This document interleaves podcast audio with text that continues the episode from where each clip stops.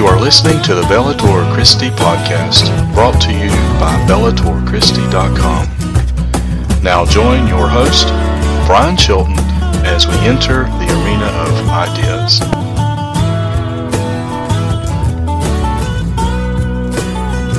All right, so 1 John chapter 4, verses 7 through 12 is where we're going to be.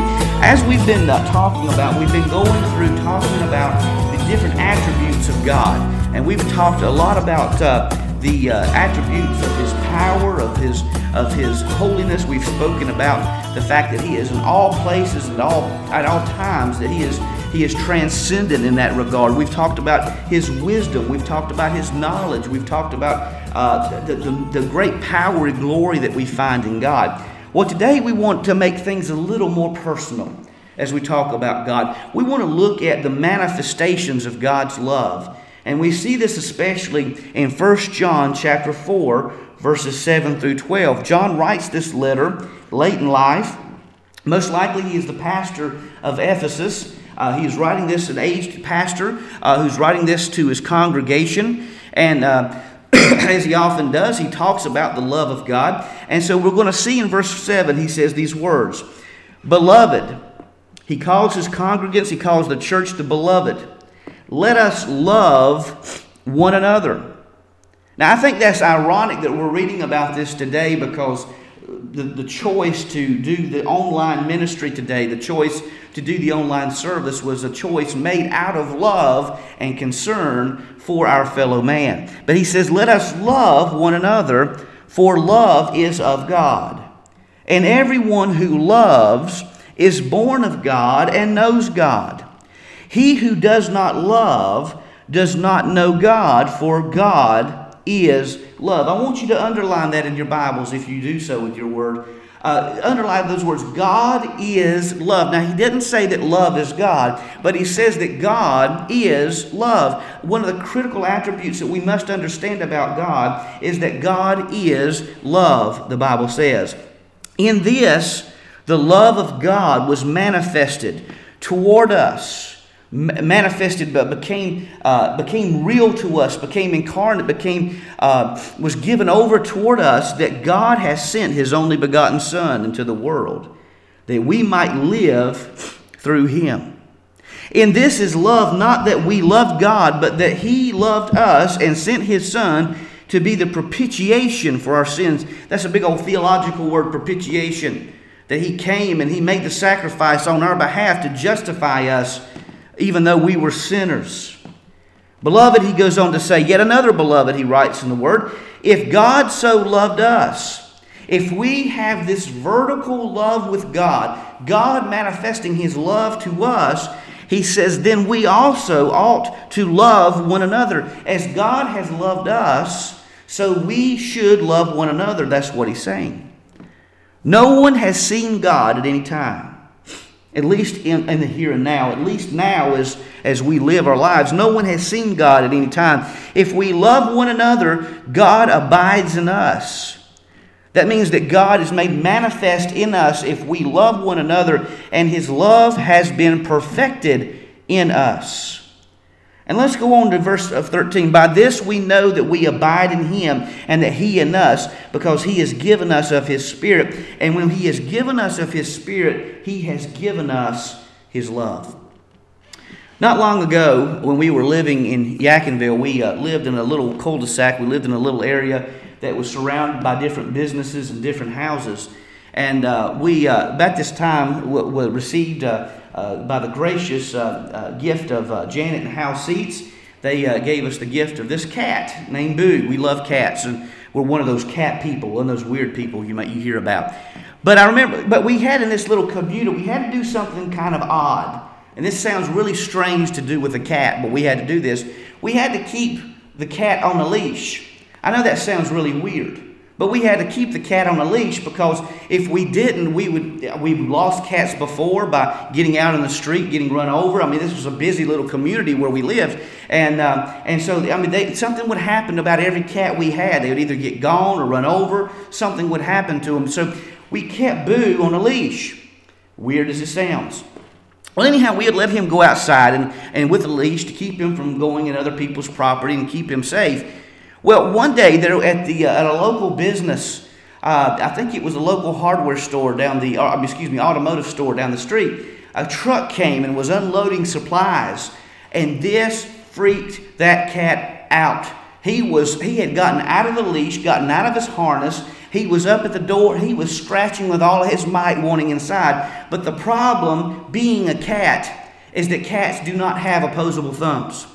And furthermore, cats don't have the ability or the height to reach up and open a door. A cat can't do that. So Boo wanted inside the house. He was frightened. He was scared.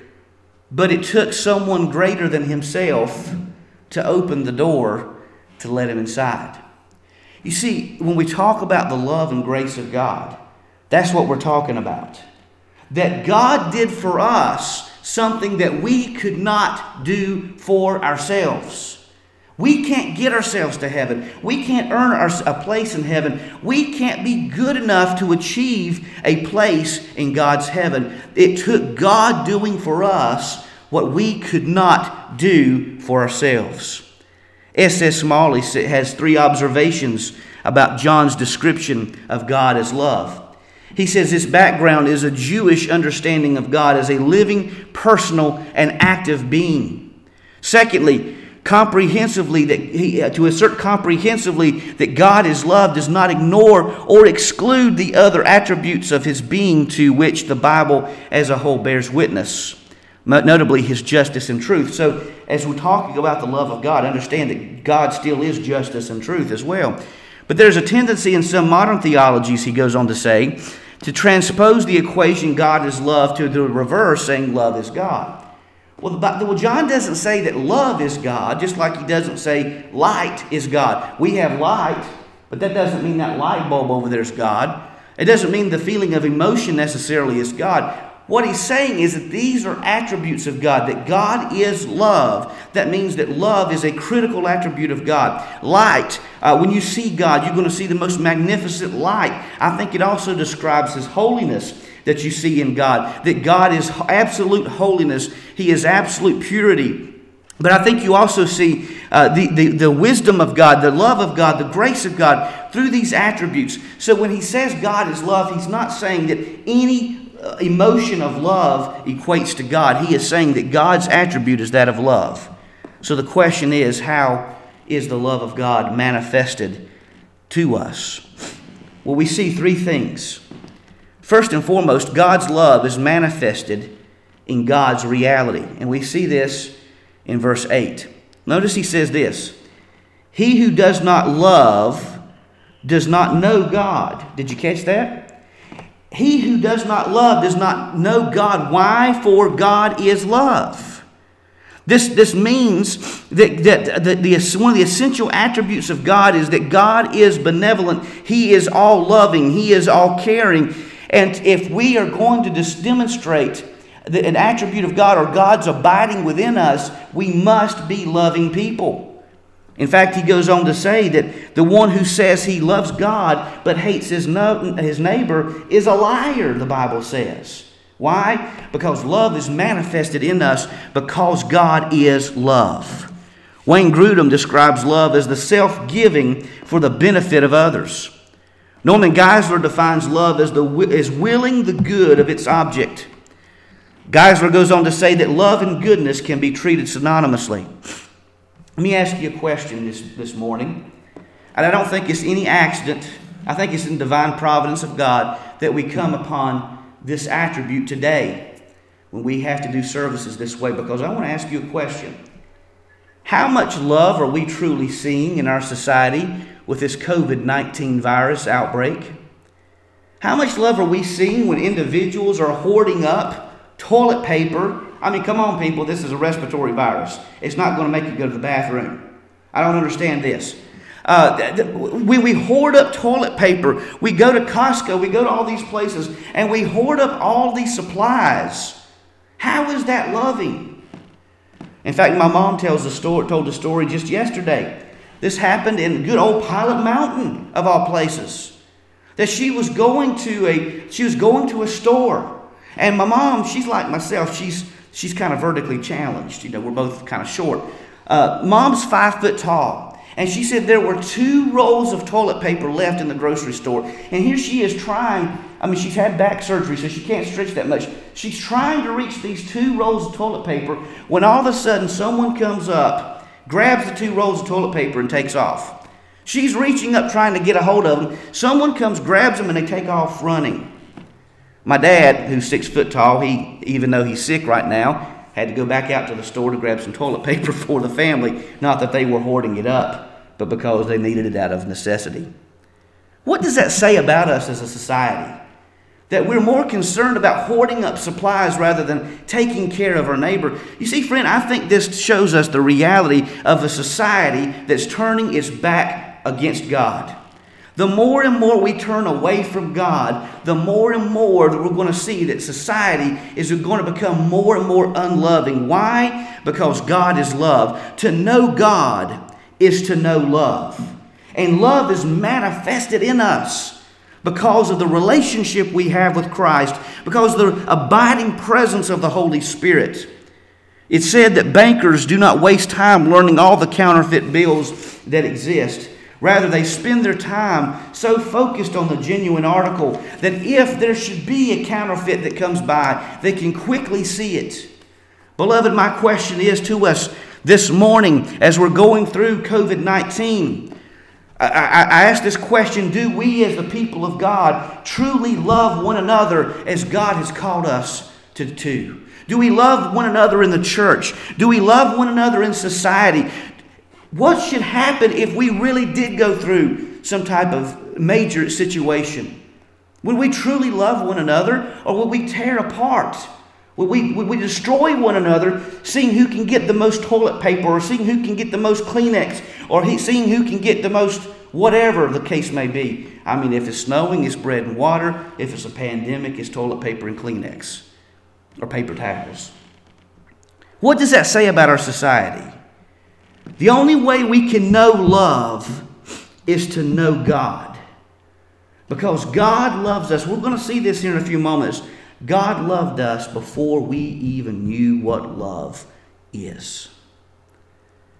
So secondly, God's love is manifested in God's response.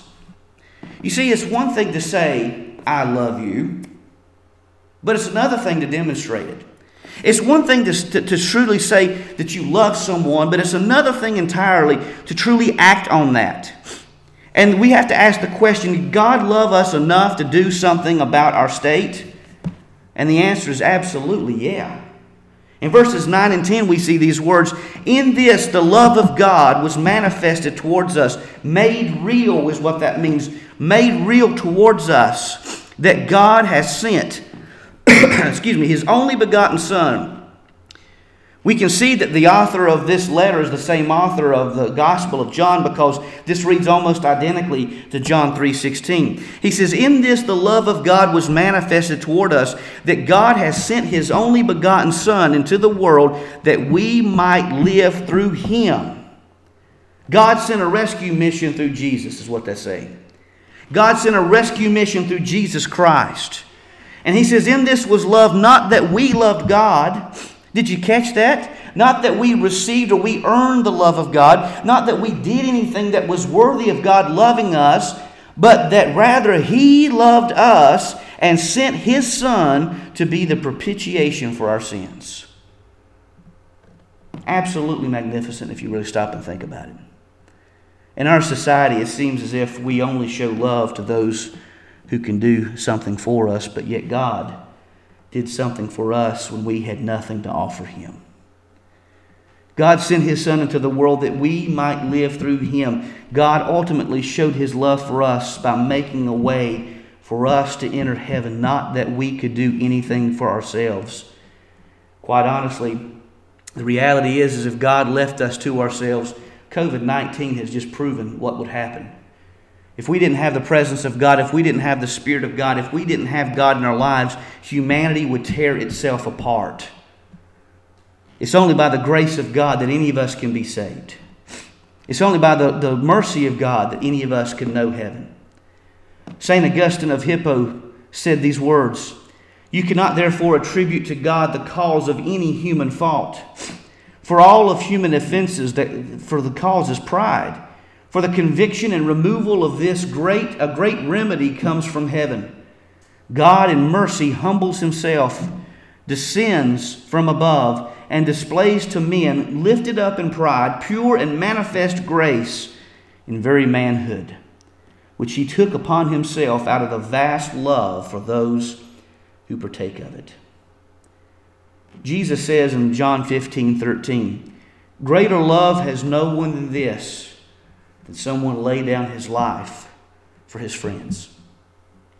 I remember when Jennifer and I started dating, we used to do these. You remember when you started dating your spouse, and you first of all you made the nervous confession of three words, saying "I love you," and you didn't know what the person was going to say in response.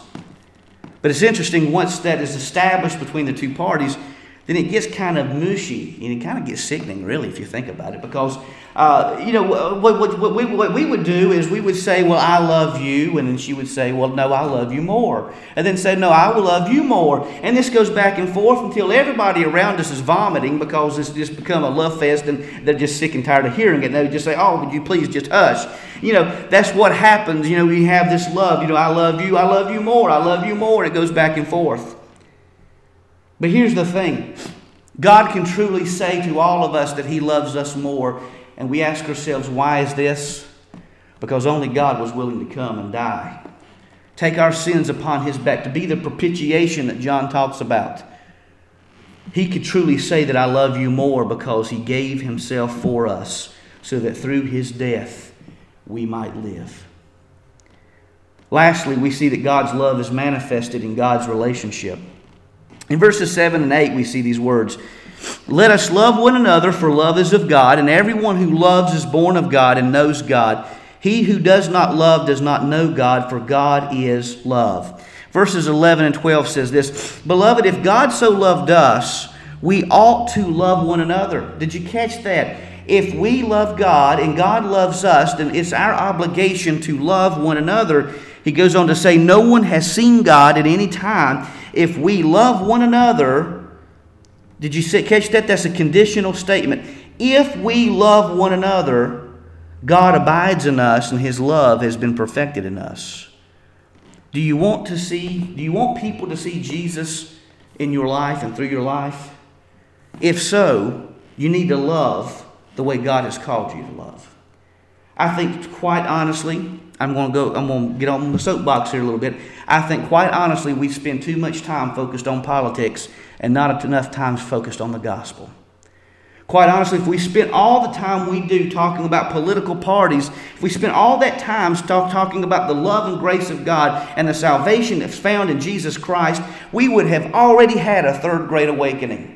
We would have already seen another John Wesley and George Whitefield step on the scene. But we are so caught up in these man-made things that we're not focused on the things that truly matter, which is found in the gospel of Jesus Christ. If you have been saved, you have been radically transformed. And John argues that since God is love and manifested his love through us, then we have the obligation and the duty to love one another as God has loved us.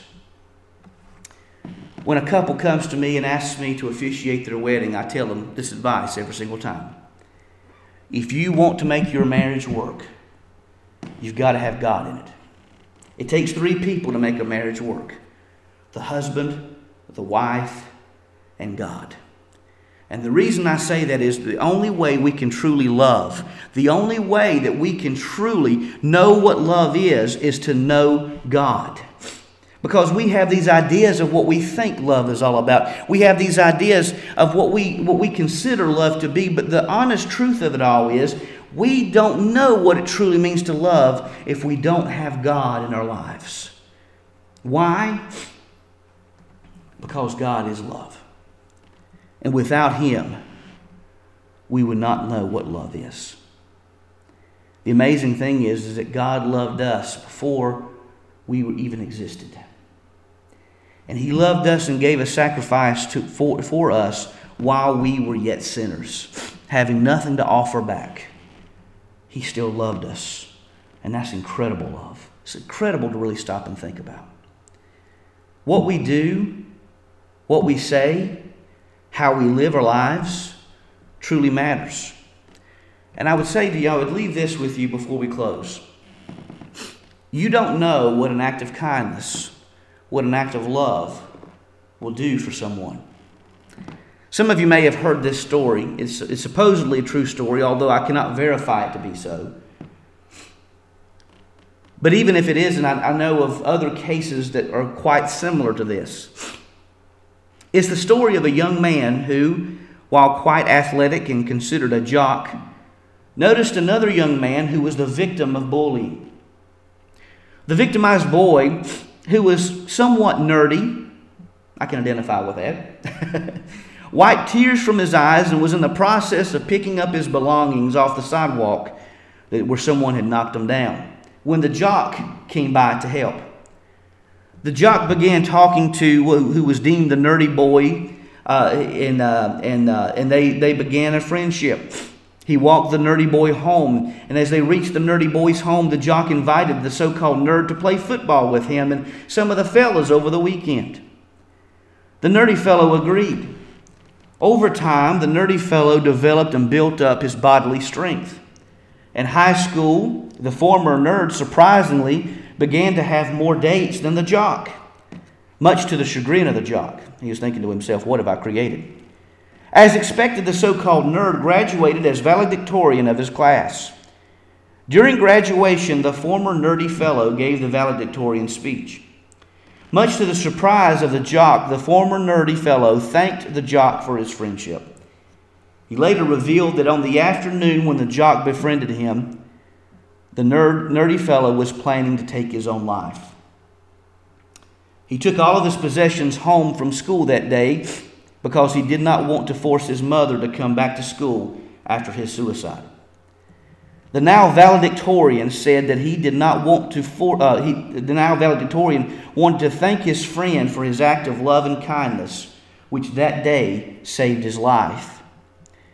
The jock, stunned, began to wipe tears from his eyes when he noticed the valedictorian's mother looking at him and mouthing the words to say, "Thank you very much." The reality is we don't know what other people are going through in life. As you've probably heard the saying, you know, don't judge someone unless you walked in their shoes.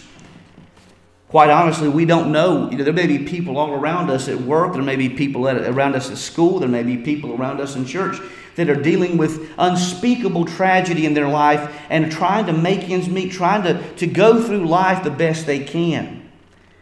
The question is, are we going to demonstrate love? And are we going to show the love and grace to them that God has shown to us?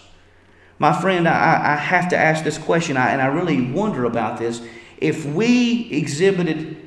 God exhibited to us the same mentality that we have exhibited to one another during this COVID-19 crisis pandemic, I think we would all have already been in hell by this time. Because quite honestly, I really believe that. Because if God illustrated and demonstrated such selfishness that we have during this time, I believe that we would all be in the pits of hell at this time. But thank God He's more loving than that. Thank God He's more gracious than that. And thank God for His love and His mercy that saved an old wretch like me. We once were lost, but now we're found. We were blind, but now we see.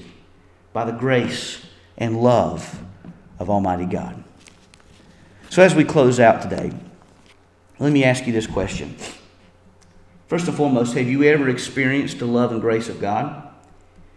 If you haven't, I don't know who all is going to be hearing this message. I don't know who all is going to be watching on the Westfield Baptist Church page or watching on my personal page. I don't know who all is going to be listening to these words, but I want you to understand something that you may not hear very often on television, that you may not hear very often in society, and that's this, that God loves you far more than you ever think or realize.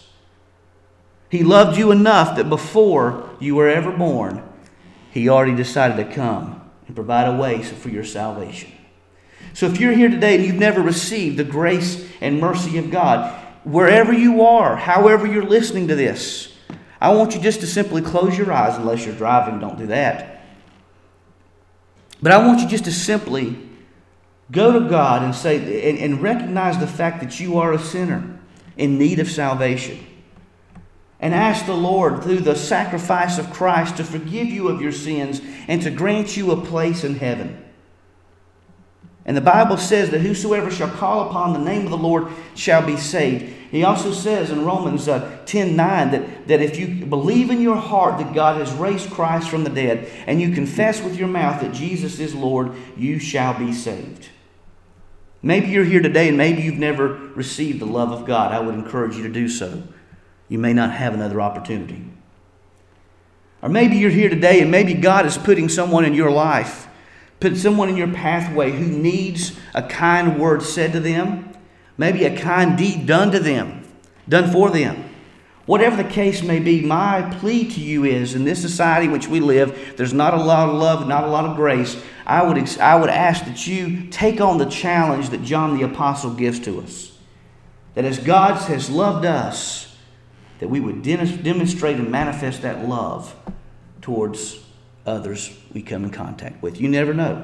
Just like the story, you may meet someone who may be contemplating suicide. You never even realize it until much later on, that by your friendship and by your act of love, that you may very well save a life.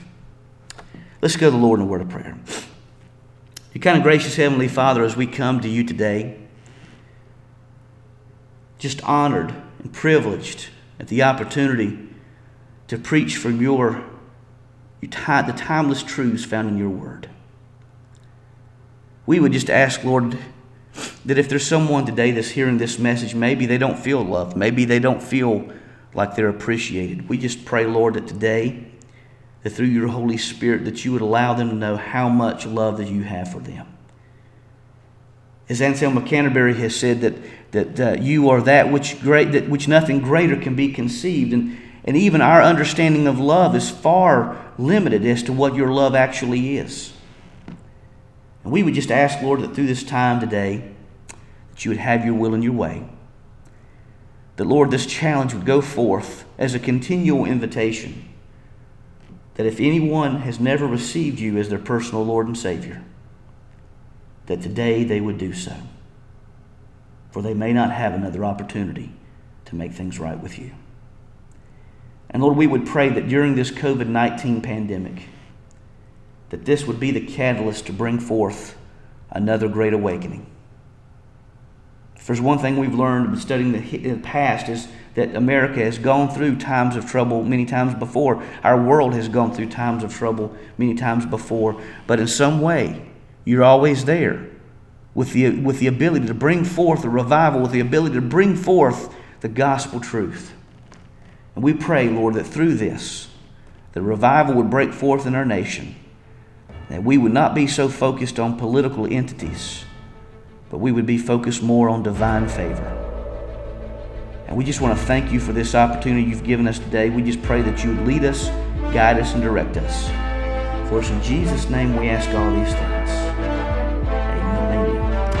Thank you very much, everybody. It's been a joy and privilege to be with you. We don't know what the future holds.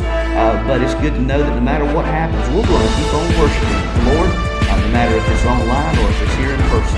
We love you. Know that God loves you even more. Until next time, this is Brian Chilton, West McGarry's back in the back, and he's waving the fan in the road, so we thank you for the opportunity to do it.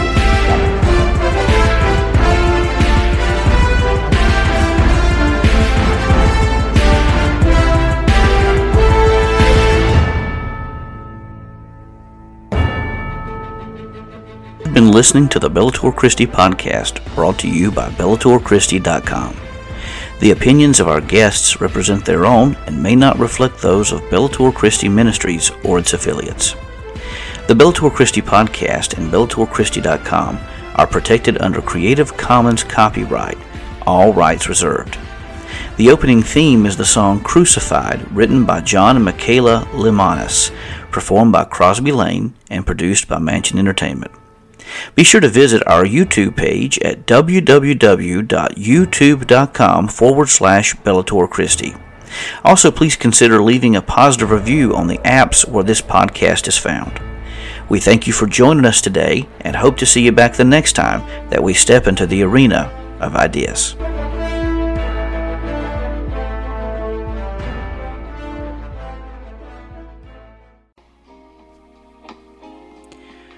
It's my privilege to announce to you that the Layman's Manual on Christian Apologetics is now available on Kindle.